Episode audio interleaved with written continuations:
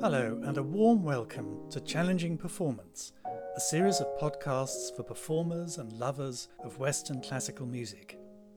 My name's Dan Leech-Wilkinson. I was brought up and trained in classical music, and maybe like you, I grew up feeling that it was one of the most wonderful things in life. On a good day, I still believe that. But for performers, musical life is really hard.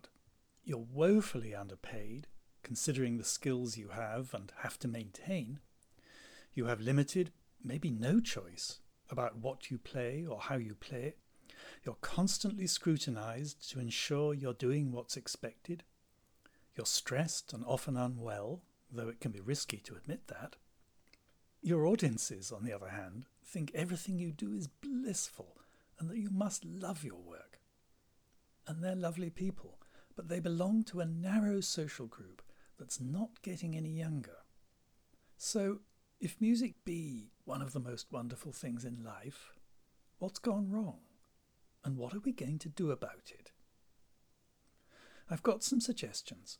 I'm going to look at lots of things that people believe about music, and I'm going to challenge them. And then I'm going to suggest how to make our lives in music far more enjoyable and more rewarding. Despite my rather grim opening, it's going to be a lot of fun. So here we go, and here's my title Challenging Performance, Classical Music Performance Norms, and How to Escape Them. Episode 1 Performance Style and What Follows. Look for some Hallelujah choruses online. You'll find performances with a semi virtual choir of 2,360.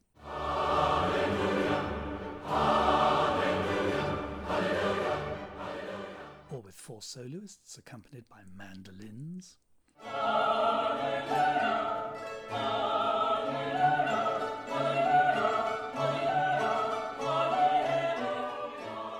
Performances by organ and brass.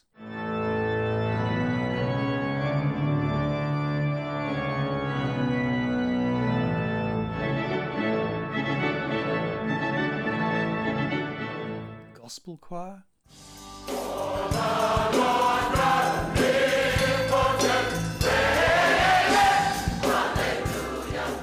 Community choir, steel band, and dancers.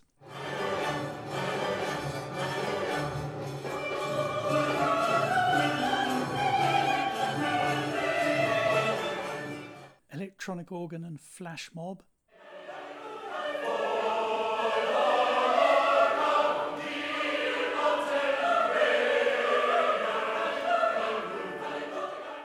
Even some with small choirs and baroque orchestras that claim to be like Handel's own. To judge by the YouTube comments, all of these inspire and move people intensely. And yet, in the hallowed halls of the Classical Conservatoire, only the tip of this very broad spectrum is cultivated. For classical music, the only proper performance of this score is one that sounds just as Handel's first performances are supposed to have sounded. According to this ideology, the job for which the classical musician is being prepared is to do history in sound. Anything else is wrong. How musicians, critics, and other knowledgeable listeners respond to classical performances depends to a large extent on what they believe is proper. If a performance is improper, wrong in relation to history or tradition, then, however lively, committed, engaging, fluent, or technically brilliant the performance may be, the knowledgeable tend, at best, to disapprove, more often to dislike it strongly. What I want to show in this series, though, is the danger of beliefs about what's proper in classical music. I'm going to suggest that there are many more possibilities that work musically than we realize at the moment, and that musicians' lives would be much more rewarding if they were freer to explore them. In some repertoire, we do already allow a surprising diversity of approaches. Mainly this applies where there are parallel traditions using modern and early instruments. Take the first movement of Beethoven's Moonlight Sonata. There's a world of difference between this you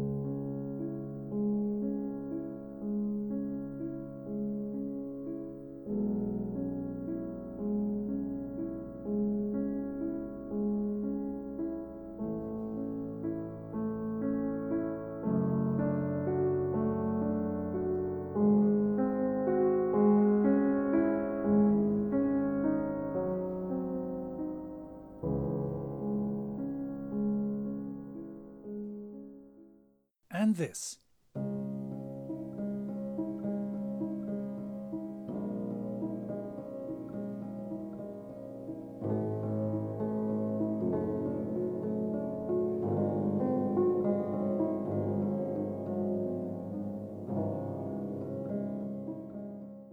Louis Lortie and Tom Beghin.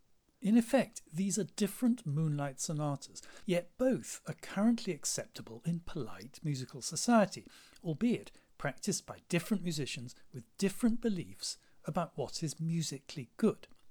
Each seeks to persuade their audience that they have reached the heart of this piece, that their moonlight best evokes Beethoven's. Tellingly, the same audience may be equally moved by both, except for those who believe that one is incorrect.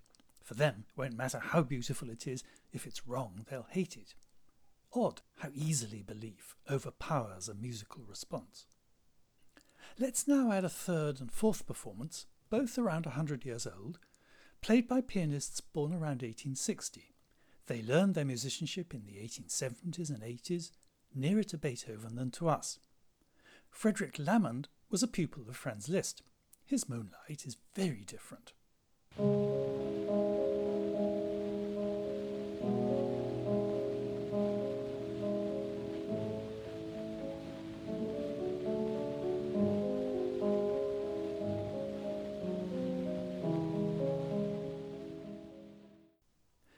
Paderewski plays the score more slowly, but again with much flexibility, and he does something else that would horrify a modern piano teacher, but that was absolutely normal and considered sensitively musical by Paderewski's contemporaries.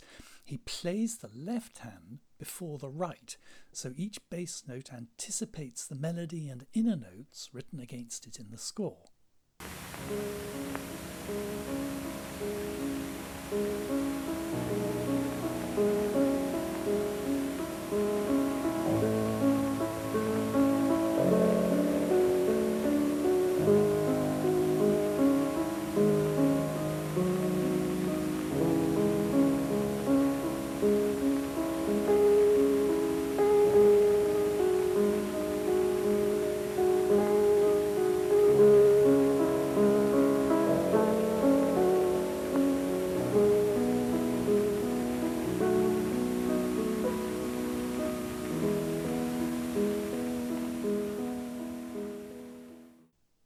One of the most famous pianists of all time should play in a way that would deny them a conservatoire place today shows just how relative ideas about musicality are. They change over time, and a thoughtful listener today is perfectly well able to appreciate them equally. And yet, when we study with our teacher, when we are judged by examiners and adjudicators, by critics and bloggers, we're constantly being told that even tiny differences in phrasing or loudness or timbre are excessive, out of style, un-Beethovenian, and so on.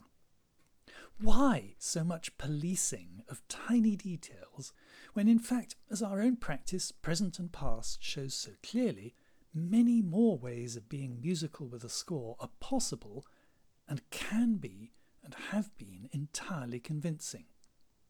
Why can't current practice be much more varied, much less policed, allowing more musicians to offer more varied readings to more varied audiences?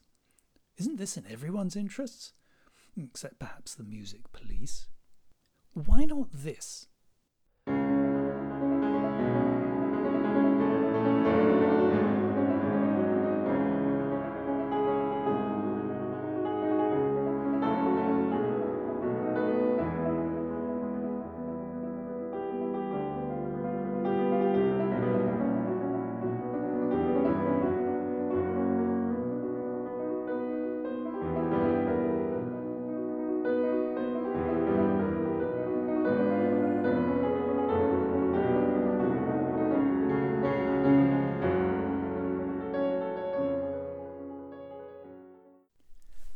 That's interesting. It works musically, that's to say, it works as a sound sequence with melodic and harmonic coherence and dynamic shape. And yet, it's a reasonable bet that if you played the Moonlight Sonata like that in concert, you wouldn't be invited back. So, what's gone wrong? Why is everybody so cross with you for playing it allegro? What has happened that is not musical or that is simply wrong? An obvious answer would be that Beethoven wrote in his score adagio sostenuto and delicatissimamente. But given that he's been dead since 1827, can he be hurt by our playing it allegro? If it works musically, can even his reputation be harmed?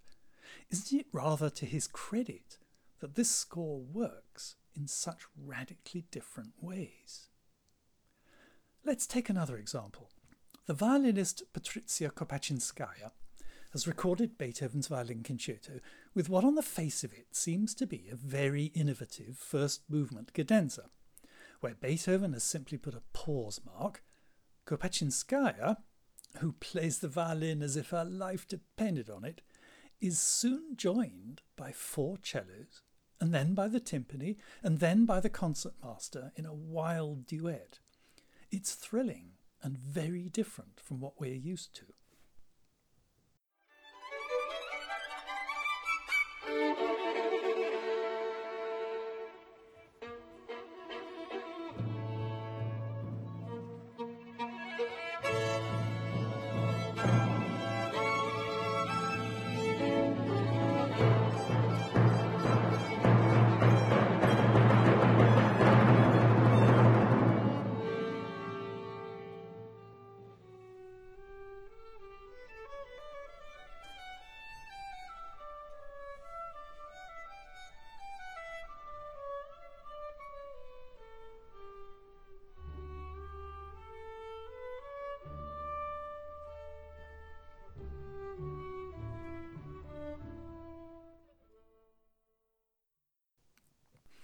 Listeners' reactions to this varied dramatically.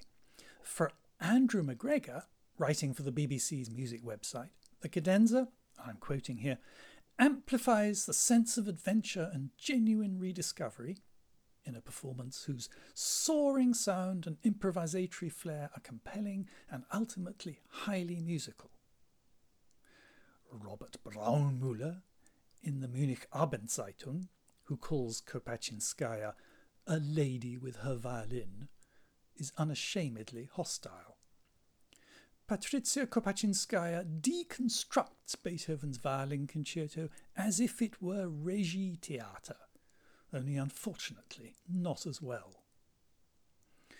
At the bottom of the scale, Rondo 1 Presto, a YouTube viewer, dismissed it as a piece of shit and went on Damn her with that childish cadenza. Reading all the YouTube comments is naturally fairly depressing, but what's very clear is that many of the enthusiasts are aware that Kopatchinskaja is drawing on Beethoven's own cadenza, written for his own arrangement of the score as a piano concerto, and many of the objectors are not. That the notes Kopatchinskaja is playing while they may sound new, were actually written down by Beethoven, seems to matter desperately to people. It changes their entire feeling about what just happened. On the one hand, it was a fabulous musical experience, on the other, it was shit. Yet the sounds in each case were exactly the same. What does this tell us about the ability of people with musical knowledge to make musical judgments? The musically uneducated listener has no difficulty at all.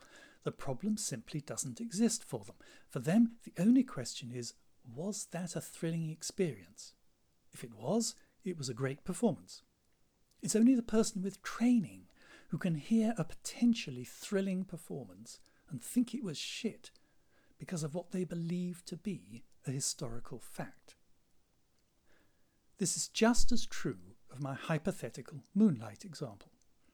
Once one knows that the score is marked Adagio sostenuto, A performance allegro furioso, however thrilling it may be for an innocent listener, is shockingly wrong, a violation of deeply held beliefs about faithful performance.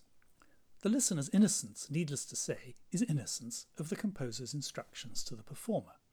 And for most musicians, and most music philosophers and musicologists and music theorists, and most people in the classical music business, the composer's instructions are non negotiable they must be obeyed. This is a key belief, perhaps the key belief, on which so much else depends. In each of these examples, we see that belief outweighs aesthetics. As long as beliefs are unchallenged, almost anything goes aesthetically. Contrariwise, if beliefs are challenged, nothing does. As long as we believe we're hearing what Beethoven imagined, all is well. Now, you don't have to think very hard to see that what we're hearing today in any of these performances cannot possibly be what Beethoven imagined. Too much has changed in the last 200 years, as the early recorded performances show so clearly. And yet, we still feel we need Beethoven's approval. The idea is that he would have approved if he could have heard what we do now. Without the composer's approval, it seems impossible for the classical music belief system, its ideology, to accept that a performance is legitimate, however exciting or convincing it might otherwise seem. But where does Beethoven's approval come from? How does he give it me? How do I know I have it? I know I get shredded by the critics if they think I don't. But who is harmed? Is Beethoven harmed now? How exactly? The further we go, asking questions about these kinds of beliefs and the contradictions they require, the clearer it becomes that woven into classical music ideology is much wishful and muddled thinking, and compromise and unquestioned contradiction and special pleading. The extent of all these points to something profoundly disturbed about the ideology surrounding classical music. Far from a creative artistic practice, we find that any kind of music making lying outside the extremely narrow bounds of the ideology is, in effect, forbidden. It takes a moment to realize the full implications of that idea. In what kind of society is an artist forbidden certain kinds of artistic creativity? Is policing necessary to generate the joy and fulfillment we experience from a great performance? Does it keep musicians happy? What kind of artistic practice is this, in which performers spend around 20 early years of their lives learning to do just what they are told? Is it worth the effort at all if that extraordinarily demanding training leaves one as little more than a mechanism for the performance of norms, for doing history with sound. And if those norms are riddled with contradictions, muddled and wishful thinking, as we've begun to see, then who has one been forced to become? What values, whose values, do we perform as we ostensibly play our deepest selves through these remarkably potent scores? The imagined values of the imagined composer? Why should we faithfully obey anything that fabricated and confused? Much of this series of podcasts is concerned with how to refuse to be policed and about the benefits that could result for musicians and audiences if that kind of oppression were to be lifted. I'm going to try to show the flaws in this kind of normative thinking and to offer young professional musicians a way out of the straitjacket that norms attempt to impose, licensing much more varied performance in theory and offering models of how it can be achieved in practice. At the same time, I shall argue that a more creative approach to playing canonical and non canonical scores will bring benefits for musicians in well being, prosperity, and public esteem, and benefits for audiences in fascination, revelation, and pleasure. Most importantly, the series aims to empower performers and music lovers sufficiently for them to overcome the inevitable appalled hostility of gatekeepers to the profession teachers, examiners, adjudicators, critics, managers, and the rest who will now have to see classical music in a fresh light. The consequences may well be hair raising. Richard Taruskin argued over a decade ago that there are no limits of principle that can be placed on the musical interpretation of a score, and that the worth of what a performer does with a score can only be judged by the listener. This may seem an insanely anarchic view to hold about classical music, but I hope, as we work through the arguments that construct the case I make here, I may gradually persuade you that this is the only criterion that really counts. Or at any rate, if I fail to convince you, you may at least take away a more liberal view of what musicians are entitled to do when they use scores as a starting point to make art with sound.